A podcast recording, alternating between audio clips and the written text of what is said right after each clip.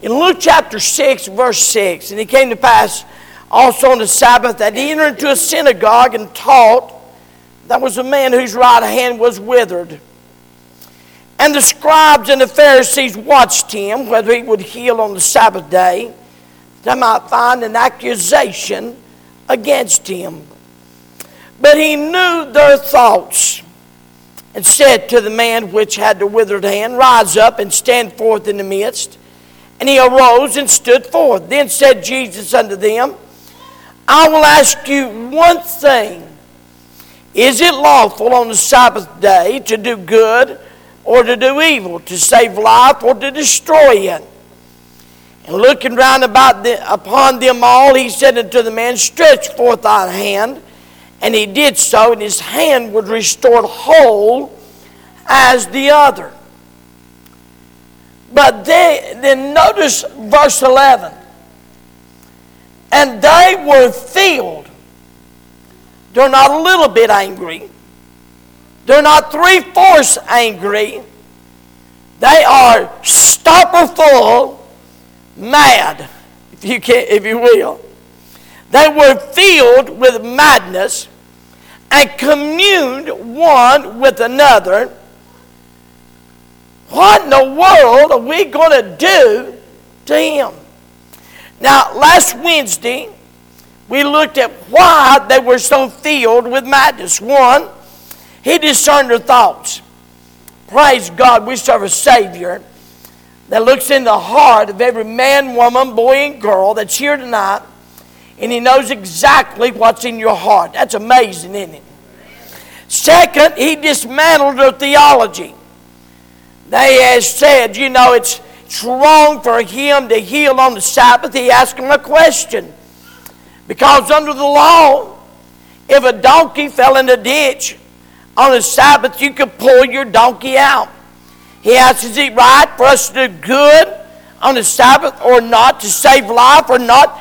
In other words, what he's saying, Do you think it's wrong for me to heal this man on the Sabbath? But if you, if you tell me I'm wrong, I want you to give me the law that says it's wrong. And see, they knew the law and they couldn't do that. So they kept quiet and he healed the person. Third, he disregarded their traps. Uh, and one of the things, I believe, probably the one thing that incited their anger and madness more than anything, he wasn't intimidated by what they were doing.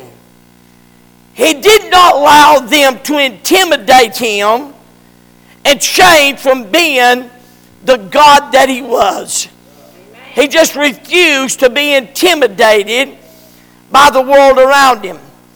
May I say, without just as kindly as I know how to best say it, if you're easily intimidated, you might want to join a monastery and become a monk and say nothing, do nothing, and see nothing.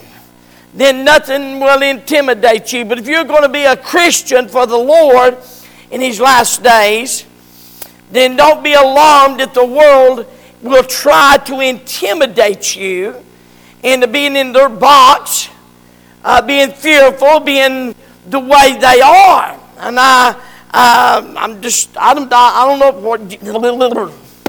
Choose what you want to do. I'm not going to be intimidated. And so the Lord wasn't intimidated. He wasn't arrogant. Please understand something. The Lord wasn't arrogant. He didn't demand them anything, but he just wasn't intimidated by their actions, if you will. Now, tonight, what was his reaction to their madness? What did he do? And it's one of the greatest truths that you can, there is in the Bible. What, what do we do when we see the madness around us. I mean, uh, this world's going crazy. I mean, and, uh, in, in Texas, they're freezing to death. They, they went to this green energy and them wind turbines and they froze up. And nothing's turning, there's no energy. And uh, they got nothing to build a fire with, and they're freezing. And I, I so feel for them people there, and, and uh, a lot of things, but, it's, but our world's crazy, and, and thinking is crazy. So uh, we, we would be safe in saying we're living in a world filled with madness. President said yesterday, and I'm not going to get political, so hang on. He said, he said, we're going to, he said, my plan, putting people out of work, is going to create 70,000 uh, new, 70 million new jobs, some, some new jobs. But all he's done is put 70,000 out of work. So am I missing this? I'm trying to figure it out how you're going to make job by putting people out of work. But anyway, it's madness. So what did the Lord do? And this is what the truth I want you to see tonight. I told you I'm not going to get political. I'm going to stay in the message. I'm staying on points. Don't try to drag me into anything. Uh, I just tell you, try it. what did the Lord do? Oh, don't miss this. Number one, He continued his personal devotions. Verse number 12. And it came to pass in those days. What days? When everybody's filled with madness. What days? When they're getting together and saying, What are we going to do with him? What does he do? It came to pass in those days, he went out into a mountain to pray and continued all night in prayer to God. I love that. You know, the first thing the Lord did in the midst of their madness, He just went to pray. Church, Dr. Rice said every failure is a prayer failure and every victory is a prayer victory. If tonight you don't know what it means to pray, you've never learned to pray, you ought to take a crash course in praying. Because the first thing, the greatest thing, our Lord, our Savior could have done anything, the first thing that He did, He went and prayed. And He prayed all night. Said one thing that's consistent in the ministry of the Lord was this a continual opposition. They were continually criticizing him. There was continual controversy. There was a continual confrontation. And all he's doing is doing good. He healed the man with the withered hand. What a wonderful thing to do. A man's withered. What a miracle. And they're mad about the thing. He heals blinded eyes and opens deaf ears and makes the lame to walk and even raises the dead, and they get mad about it. What does he do? He goes and he prays. He continued his personal devotion. He continued to pray. He continued to practice a spending time with the Lord. One of the things I've learned is that when there's a group of people hounding you and are filled with madness. Pray, pray, pray. The first tendency is to be as mad as they are. That's our first tendency. But our first response should be is to go find us a place and pray for them. If you don't have can I, can I challenge you, every person in this church? Do you have a time you pray every day? Do you have a place? I don't care where that place is. I don't care if it's driving to work. I don't care if it's during lunch. I don't care. If, I don't. I'm not a morning person. You would say, okay, do it at midnight. I don't care when. I will tell you this there's something about that morning that's different than any other time during the day. But I'm going to ask you something. Do you have a time that you pray every day. It's amazing. Now, don't you say, well, preacher, I'd be hard. We are creatures of habit. We are. I'm, we're, we're, we get up the same time about every day. We do about the same thing every day. We, we, we eat about the same time every day. Here lately, it's been a little more times every day. But anyway, we eat, we eat at the same time every day. We, we are creatures of habit.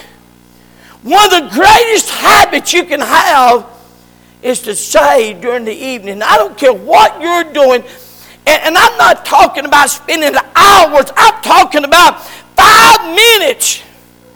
Get along and say, God, I'd like to talk to you about today. Tell him about what's going on in the day. Tell him about that person that's driving you nuts on the job. Tell him about that family member that you can't seem to reach. Tell, tell them about that issue you have. What, tell them about what's going on in you. Tell them about a burden you have. And then when you run out of something else to pray, then remember, pray for the people in the church. I, I won't go into details, but I can just tell you now, James and Jean Barnes need you and me to pray for them. They've been all their life together and now that world is getting, it's getting hard, hard place. And somebody's going to have to make some decisions. And that's hard because they've been together all their life. They've been together all their life. So, so you, you need to pray for them. No, you don't need to go home. Go, What's going on with James and Jean? No, no, no. You need to go home, get on your face. God, start praying to Him. We need to be praying. The Lord, the first thing He did when they were filled with madness, He went over on the mountain to pray. Now, if you're fortunate enough, if you're fortunate enough to have a place that you can get away from everything to go pray, that's a wonderful thing. I have a place that's just a wonderful place. No, no, I'm not going to tell you where it's at. If you find it, you got to find it on your own. I'm not going to tell you because that's my place. It's a special place. And many and, and times and times and times down through the years, I've been to that place. First Tennessee. Now he didn't go by himself. He didn't pout. He didn't feel sorry for himself. He didn't plot revenge. He went out to pray. So notice, he wasn't a stranger to prayer. In Matthew, Luke 4 1, and Jesus, being full of the Holy uh, Ghost, returned from Jordan and was led by the Spirit into the wilderness. And when he had fasted 40 days and 40 nights, he was afterwards a 100. He fasted and prayed. In Luke 5, said, and he withdrew himself into the wilderness and prayed. Luke 6 12. And it came to pass in those days he went out to the mount to pray, continued all night in prayer to God. So the, the secret to maintaining your composure when everybody else around you is filled, they're filled with madness, is to stay on your face before God and continued his personal devotions. Number two, he committed to preparing his disciples. Notice what he did in verse 13. And when it was day, he called unto him his disciples, and to them he chose twelve, whom also he, he named apostles. Simon, who he also named Peter, and Andrew his brother, James and John, Philip, Bartholomew, Matthew and Thomas, James the son of Alphaeus, and Simon called Zelotes, and Judas the brother of James, and Judas Iscariot, which also was the traitor when a lot of people would have contemplated reducing, Jesus was interested in reproducing. I've been shocked with something, and I've been challenged. And I'll be frank with you, I've been very challenged as a pastor of this church, personally, and as a pastor. Bars and nightclubs are spending thousands of dollars to build outdoor facilities around these COVID restrictions to stay open, But churches quickly just shut down services. Just quickly cancel. What's wrong with that picture? I'm, i mean, I'm honest with you. I, God convicted my heart big time with this. Uh, what, what's wrong with that picture? Uh, his preaching, his ministry, his way of doing things filled some people with madness. His response was to recruit more helpers, train more workers, invest more in disciples, and had a long time vision and strategy. He wasn't quitting, he was, he's, he's picking up business. He wasn't shutting down, he's opening up some more. He's not stopping, he's moving forward. He didn't dial it back, he stepped it up. He didn't retreat, he recruited. He didn't back down, he doubled down on the people. He didn't hit the mute button, he hit the multiply button. See, America got very dark this past January, and it'll probably stay dark for four years. Now, again, you're trying to drag out me. No, I'm not going to get political. We can either scream, now listen, we can either scream at the darkness or we can overwhelm the darkness with light. Let me tell you that again. We can scream at the darkness or we can overcome the darkness with light, overwhelm it. And the more Christians that'll let the light shine, the better. The more lost people we can win to Christ, the better. Jesus' plan was simple.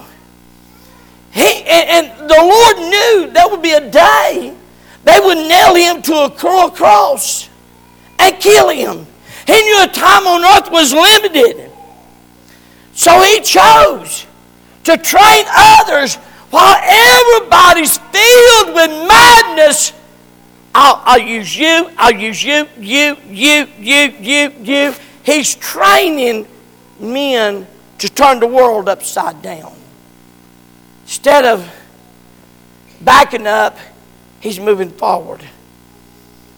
We have to train our children as fast as we can. We have to train our teenagers as fast as we can. And we have to disciple new converts as fast as we can. It's not the time for us to stop. It's not the time to stop supporting missionaries. It's time to take on more missionaries. It's not the time to, to stop passing out tracts because of COVID. It's time to start giving out more tracts because of COVID. You might get COVID and die. Are you sure you're saved? Are you sure you're saved? Today, Rush Limbaugh passed away. But did you know his brother, about two months ago, led him to the Lord? Man lived 70 years, and I believe he was a good man. I liked what he stood for. But just two months ago, he got saved. His brother led him to the Lord. What if his brother decided, well, I don't know, he might have COVID. Maybe I, not, I better not let him around. Stay, stay away. And, and he never handed him a gospel tract. Now, they don't have to take it if they don't want it, but I ain't going to be afraid to hand it to them. See, we, we got to, to recognize the fact that when a world is filled with madness around us, we, we got, he, he, continued a personal devotion. He was committed to preparing his disciples. And then notice this he confronted the people's diseases. In Luke 6 17, he came down with them and stood in the plain in the company of his disciples, and great multitudes of people came out of all Judea and Jerusalem and from the sea coast of Tyre and Sidon, which came to hear him and to be healed of their diseases. Now, that's what's got him in trouble to begin with. Remember, he's healed a man with the withered hand. And guess what? Now he's got a multitude of people. If they were mad over one, they're going to blow a top over on this crowd. They're going to have a heart attack whenever he starts healing this crowd because there's a multitude. But you know what he did? He healed the man with the withered hand. Don't miss this. The Lord did something with one that affected a multitude Amen. in the midst of a bunch of people filled with madness. Don't miss this. I don't want this to go over your head. I want you getting this. He did something for one man.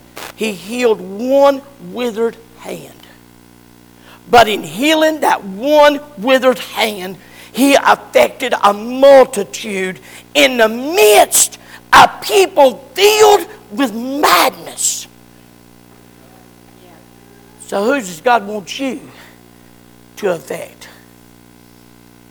But it's just one.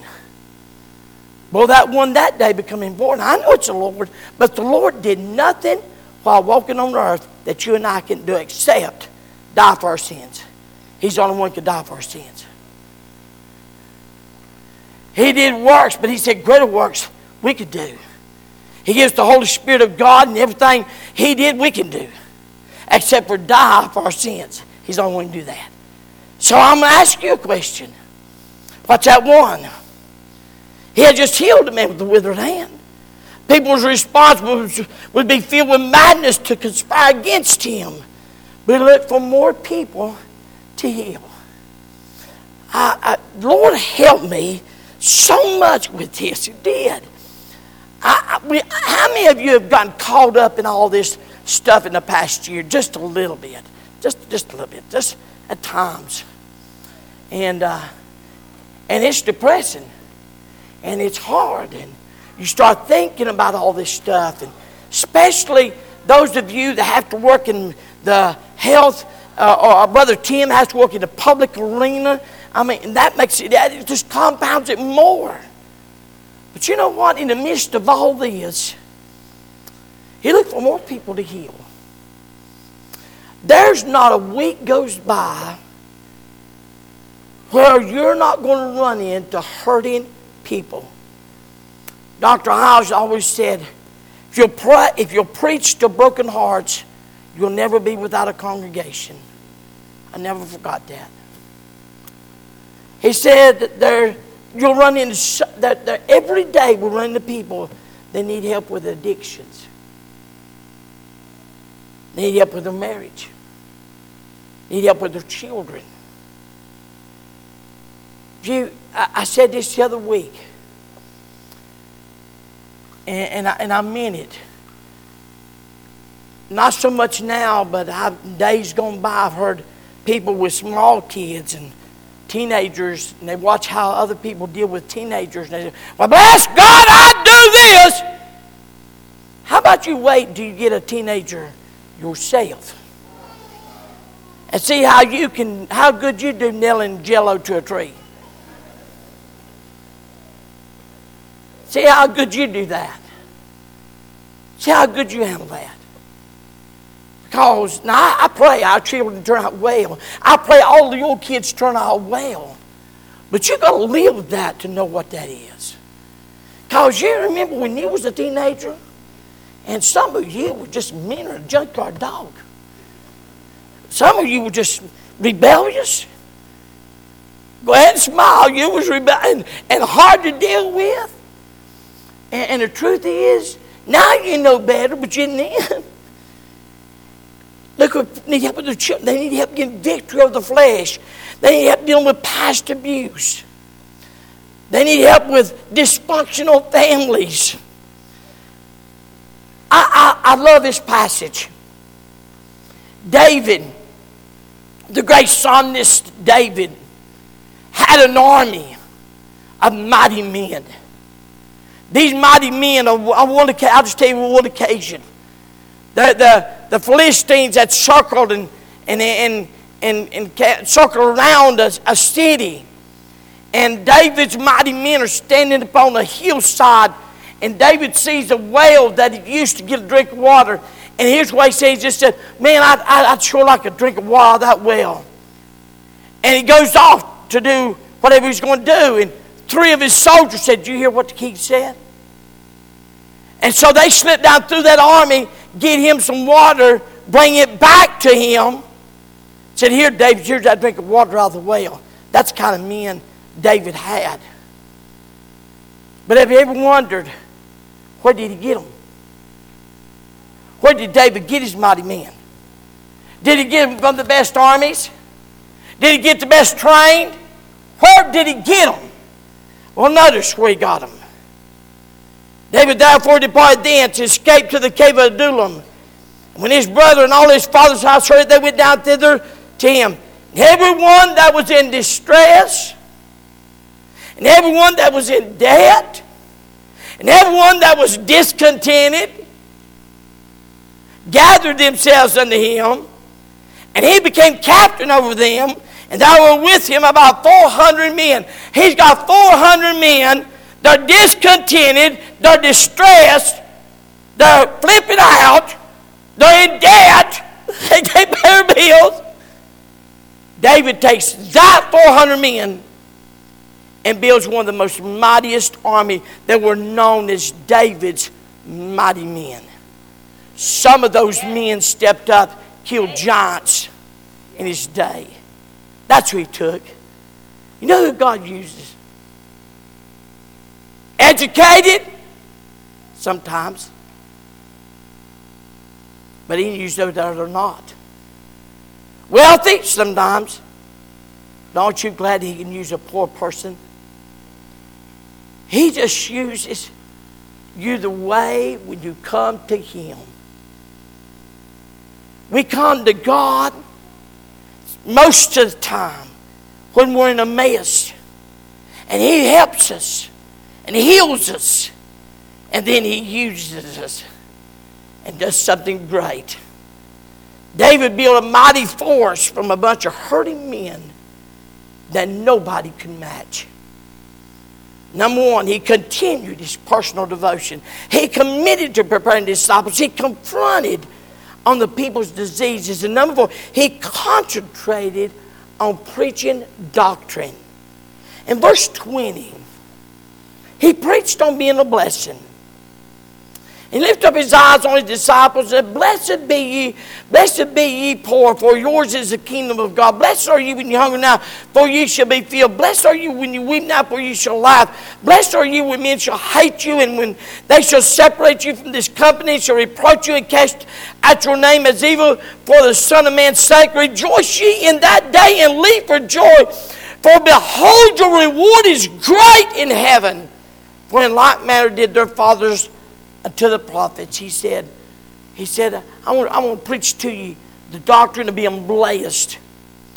And God's payday is not always on Friday. God's payday for a lot will come when they step into glory. Then he did something else. I love this. He didn't, he didn't water down the doctrine. Don't miss this. He didn't, he, he didn't, he didn't water down any truth. Anything he preached, he never watered down truth. He always kept truth on the top shelf. However, he didn't make preaching secondary. He didn't change Bible versions. He, he didn't, he didn't uh, dial it back. He didn't stop preaching. He was surrounded with people filled with madness. He just got loose preaching. And second, and I don't miss this. This may be the most important point I'll make tonight. He preached on being more than those filled with madness. Let me say this. None of us like being around somebody that's filled with madness towards us. Nobody likes that. I, I mean, I don't, I don't like it. Nobody else does. I don't care what your place in life. But we have to learn to be not arrogant, not we're better than somebody else. Don't get this arrogant. Well, I'm a Christian, I'm better than. No, no, no. We're, we're sinners saved by the grace of God. but we do not have to stoop to acting the way they act. We don't have to be them. We don't have, we don't have, because they're mad, we don't have to be filled with madness. Because they're angry, we don't have to be filled with anger. Because they're acting like the way they're acting, we don't have to act like that. And he said in Luke 6 20, that's what he's saying here. But I say to you, uh, which you love your enemies, do good to them which hate you. Now, now, now look at the mirror. He's saying, when somebody hates you, be good to them. Now that's being more than them. Dr. Hyles went to a restaurant one morning. He tells his story. And, and the waitress was brutal. Just brutal. Very ugly in every, every, everything she does. He got ready to go and she throwed the ticket at him, just throwed it at him. He picked it up. And he left on the table a very, very great, sizable tip. Don't you listen to me now. She come to the table, she got she said, Sir, you forgot your money. He said, Well, don't you take a tip? She said, The way I treated you, you you're gonna do this? She started weeping. The day before, she went home, and her husband had cleaned out all of his clothes and left a note and said, I'm gone, I won't be back. See, you don't know, and I don't know what happens in people's lives. We just don't know. You have no idea what, what, what, what happens. And the reality is what, what provokes an action. But he, and later on, he wanted to the Lord. See, bless them that curse you. Now, I'm to be, let me stop here and just say this. I'm working on this. I, I'm working on this. So if you're filled with madness, I'm going to probably be mad at you for a little while. I'm going to get here, but I may not get the first few minutes. Okay? You may, I may not get there for, for a few minutes. And God knows I'm trying. Bless them and curse you. Pray for them to despitefully use you. He said unto him that smileth on one cheek, offer also the other. And him that taketh away thy cloak, forbid not to take thy coat also. Give to every man that asketh thee, and to him that taketh away thy goods, ask them not again. And as it as you would that men should do you do also to them likewise. What's he saying here? He's saying, he's saying, the Lord said, when people are filled with madness, live above that. Be more than that. And, and, and wonder why, why are you acting this way? Why are you filled with madness? Now, the Lord knew why they was filled with madness. Why are you filled with madness? Why are they filled with madness? What's, why, why are they doing that? Why are they acting? Instead of us becoming, dropping the, taking the high road no, it's not for their sake, it's for your sake. Are you listening? This, this is this is this is Bible, not for not that you'll probably change during madness. Sometimes you will, but most of the time you may not, but it's about you. See, and by the way, he didn't quit preaching on murder, adultery, divorce, oaths, and loving, giving alms, prayer, fight. He, he preached, he did everything. He didn't back down. He didn't quit preaching truth. I love this. They were filled with vengeance. They were filled with madness and one with another what they might do to him. And Jesus was full of virtue, verse 19. And the whole multitude sought to touch him, for there went out virtue out of him and healed them all.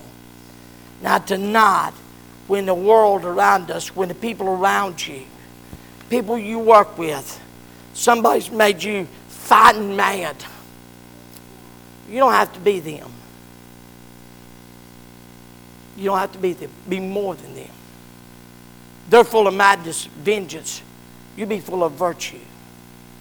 Tell you one more story. I used to work for a feller, and uh, I took this man. He was always witnessing to him, always witnessing to him, giving him tracts. His name was Tommy. And so Tommy got a couple of fellers, and they took this old man and they put him in the floor and they stapled him to the floor. His clothes, they stapled all the way down, stapled him to the floor. He's fastened down to the floor. And they just walked off and laughing. Finally, the boss man found out where he was and got, got, him, got him up. He said, You tell me who done this, I'll go fire every one of them. He said, No, said, no, no, it's, okay. Said, they just they just a funning.